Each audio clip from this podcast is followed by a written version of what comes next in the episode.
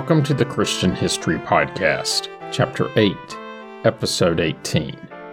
When I left off two weeks ago, I had just wrapped up what's recorded in the biblical text about the judge Samson. I then took a week off for Christmas, revising and republishing a Christmas episode on the wise men, as found in the Gospel of Matthew. If you missed either of those episodes, you should really go back and give them a listen. This week, I'm picking up again with Samson with what's known about him from the outside record. And with that, let's get started. Since I haven't mentioned it yet, Samson is the last of the judges found in the seventh book of the Old Testament. What this probably means, especially if you operate under the assumption that the judges are presented chronologically, is that he judged Israel just before the uniting of the kingdom under Saul. Most researchers, though, think there was probably a 50 or so year gap between the two, meaning the last judge and the first king. Samson is often compared to other regional heroes, including the Sumerian Enkidu and the Greek Heracles, sometimes with Samson being reduced to being called the Israelite version of either. Enkidu was a legendary figure in ancient Mesopotamian mythology. He was also the wartime comrade and friend of Gilgamesh, who is considered the king of Uruk. Their exploits are recorded in Sumerian poems and also in the Akkadian Epic of Gilgamesh, written during the 3rd and 2nd millenniums BC. Overall, the epic is thought to have been written and edited sometime between 2100 and 1200 BC. All of these dates are likely before Samson walked in Dan. Enkidu is considered to be the oldest literary representation of a so called wild man. He was also a recurrent motif in Mesopotamian art and in ancient Near East literature. The presentation of Enkidu as a primitive man seems to be an innovation of the old Babylonian version of the epic a version dating to between 1300 and 1000 BC, so overlapping with Samson. Before this conception of Enkidu, he was originally a servant warrior in Sumerian poems. As for Heracles, he was a divine hero in Greek mythology, the son of Zeus and Alcmene, and the foster son of Amphitryon. Heracles is considered the greatest of Greek heroes the ancestor of royal clans, and a champion of the Olympian order against chthonic monsters. In Rome and the modern West, he is known as Hercules, with whom the later Roman emperors, in particular Commodus and Maximian, often identified themselves. The Romans adopted the Greek version of his life and works essentially unchanged, but added anecdotal details of their own some of it linking the hero with the geography of the central Mediterranean. All of this would originally place Heracles in classical Greek mythology. Though it's hard to assign a specific date to this period, it would be centuries after Samson.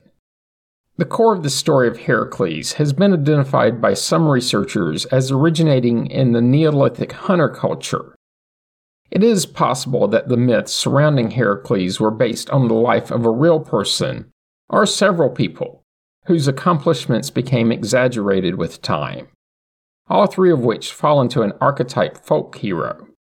More on these comparisons towards the end of the episode. Like I've covered in the previous couple of episodes on him, Samson was a Nazarite, with God given immense strength in reality, about as close to supernatural as humanly possible.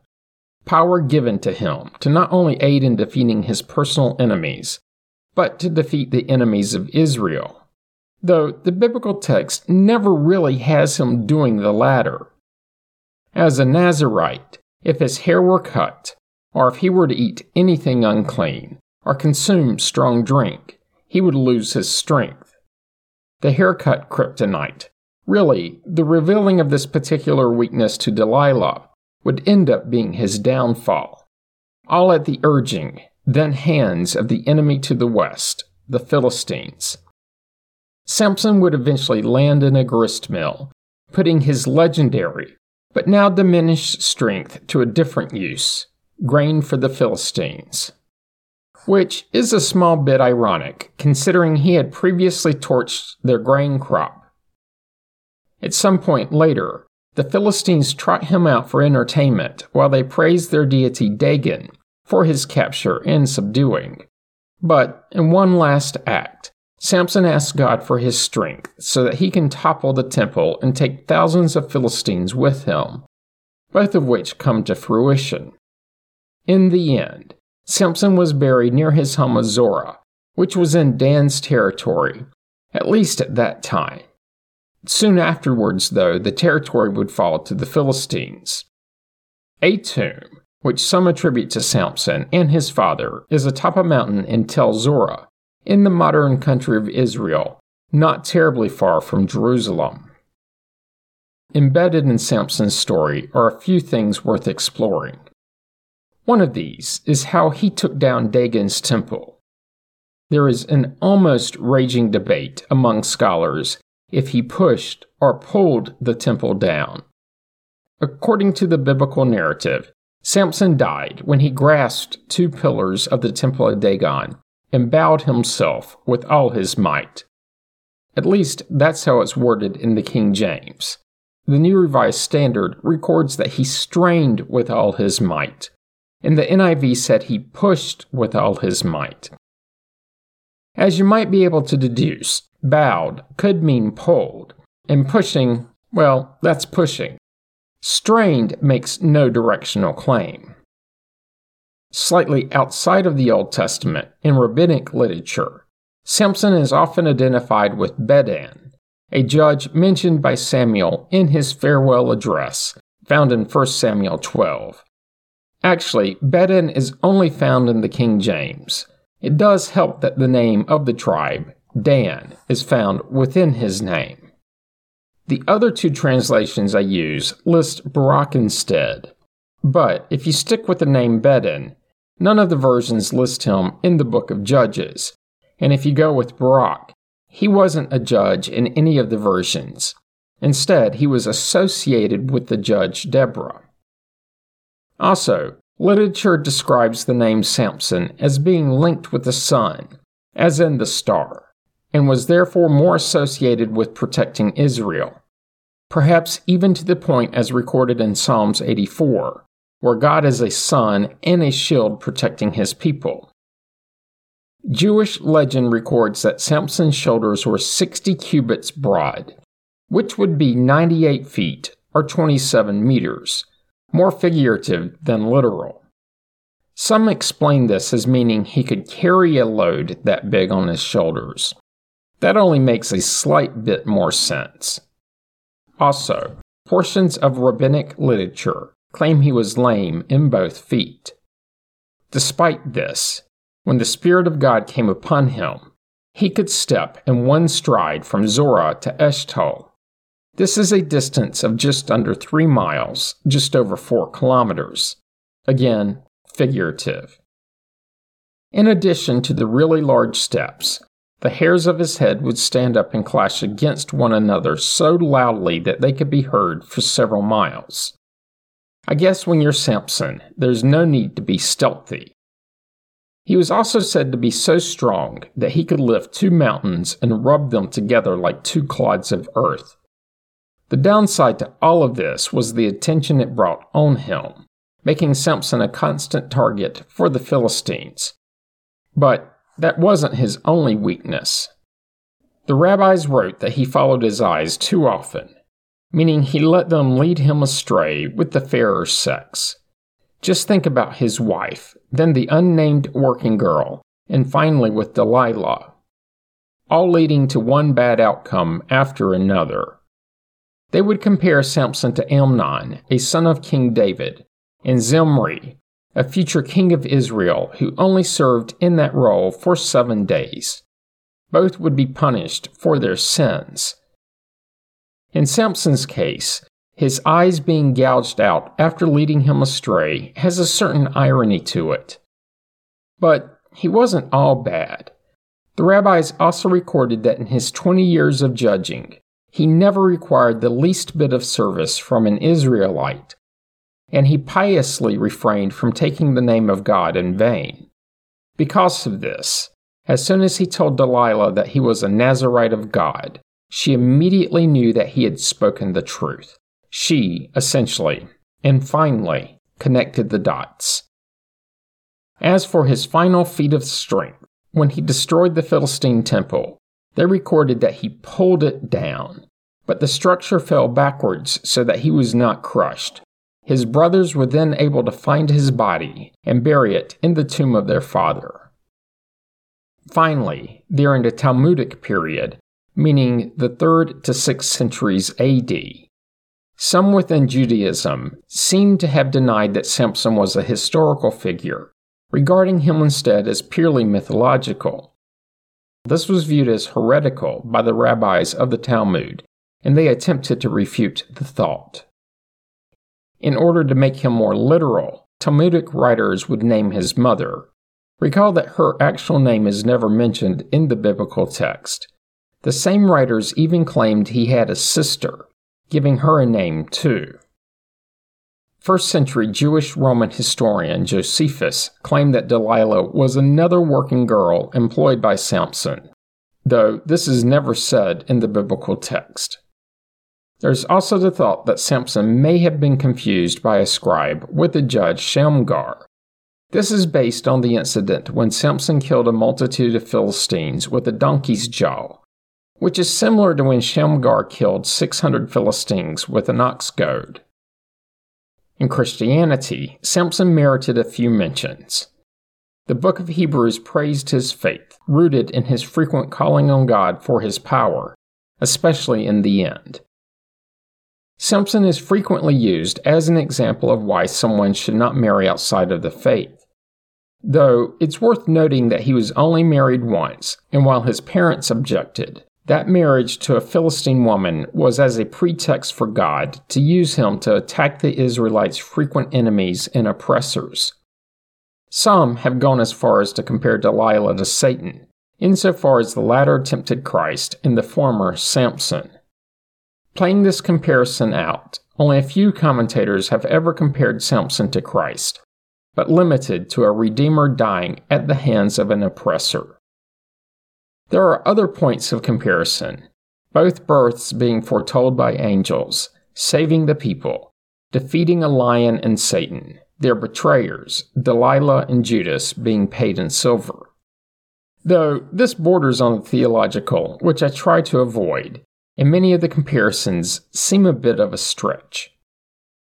I'll end the history of Samson with how he's viewed outside of the biblical literature and history. Listeners who've made it through the first volume of the podcast know the disclaimer I usually throw out at this point. But just in case you started with volume 2, I'll get you up to speed. These aren't my theories, but the thoughts and theories of others. And just because I present it doesn't mean I agree with it. I'll do what I always do and let you form your own opinions. Now, with the usual disclaimer done, let's keep going. Recently, meaning in the late 19th and early 20th centuries, some comparative mythologists interpret Samson as a solar deity, a story that probably had real world origins and through retelling grew to mythological proportions. They also point out Samson's name meaning sun, with his hair potentially representing the sun's rays. There's also the thought that he originated near the village of Beth Shemesh, a town whose name translates from Hebrew to either House of the Sun or Temple of the Sun. They also posit that the name Delilah may have been a word play with the Hebrew word for night, Layla, all circling back to the night consuming the day. This last thought has more recently fallen out of favor. There are also those who view Samson as merely the ancient Hebrew telling of Enkidu in Hercules. You should have known that one was a coming. As for the parallels between Samson and Hercules, they both killed a lion barehanded. There's also that they both drank water sourced from a rock. Of all the things they claim to have done, this one seems the least miraculous, since natural springs seemingly abound in the region. Also, both tore down a city's gates. Once again, like the spring, most larger cities were protected by gates, so that likely wasn't a singular event, though a single person doing it would be particularly noteworthy. Both were betrayed by a woman. In Hercules' case, it was Deianira. And after this, both would meet their ends. They also both died by their own hands. For Hercules, he put on a poisonous cloak and was unable to remove it. He then begged their gods for help, and they sent lightning that consumed the mortal portion of his body. There are critics who point to Samson's story as being more of a cautionary tale against marrying or even having relationships with non Israelite women, as Moses warned them.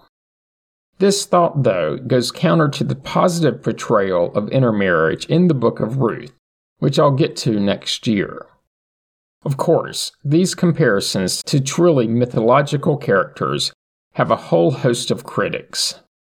I'll avoid working through all of those criticisms, along with the particulars of the counter arguments, and instead touch on a few of the overriding themes. First is that the Old Testament Samson narrative is chock full of particular details where he was from, his tribe, his father's name, cities, and other geographic landmarks like the Temple of Dagon, along with that particular place being destroyed. There's also the tribe of Judah, the cleft of the rock, Rhodes, a somewhat named wayward father in law, and various other details. Details concerning people, times, places. And it's details like these that usually lend credibility. Think of it as an ancient writer's way of asking for a fact check. All of these leading to the argument that Samson was undoubtedly a real person who pitted his great strength against the oppressors of Israel. There's a third side to the debate, and one that emerges from biblical scholars that point out that the story of Samson is different from the stories of the other judges. The primary difference is that Samson's tale lacks any sort of religious or moral tone. Except for the maintaining of Nazarite vows, which can be extrapolated to vows in general. Others take this thought further in surmising that the story is likely about the conflict between the Philistines and a small group of Israelites, Danites really, a conflict of limited geography, probably between a small family and a large enemy. Finally, in the outside record, in August 2012, archaeologists from Tel Aviv University announced the discovery of a circular stone seal, just over half an inch, about 15 millimeters in diameter, which was found on the floor of a house at Beth Shemesh, near the Sorek River. The seal, or perhaps coin, appears to depict a long haired man slaying a lion and is dated to the 12th century BC. There's no clear, convincing evidence that the seal is certainly Samson, but given the age and location, it could be. No matter who it specifically is, it's certainly a heroic man who fought a lion and presumably won. After all, you probably wouldn't spend the time carving stone to commemorate someone losing to a lion. Which gives me a good stopping point for this week's episode. Join me next week when I'll begin the history of all the other people, places, and things in the book of Judges. You don't want to miss it. Comments and questions can be sent to comments at ChristianHistoryPodcast.com. As always, you can find information about the podcast on the internet at ChristianHistoryPodcast.com. This week, help others to find the podcast by leaving a positive review on iTunes. You can find the Facebook page by searching the phrase Christian History Podcast as three separate words. Once there, be sure to like the page so that it's easier to find later. Finally, if you're enjoying the podcast, subscribe so you get the episodes as soon as they are released and you don't miss out. Thanks for listening and have a great week.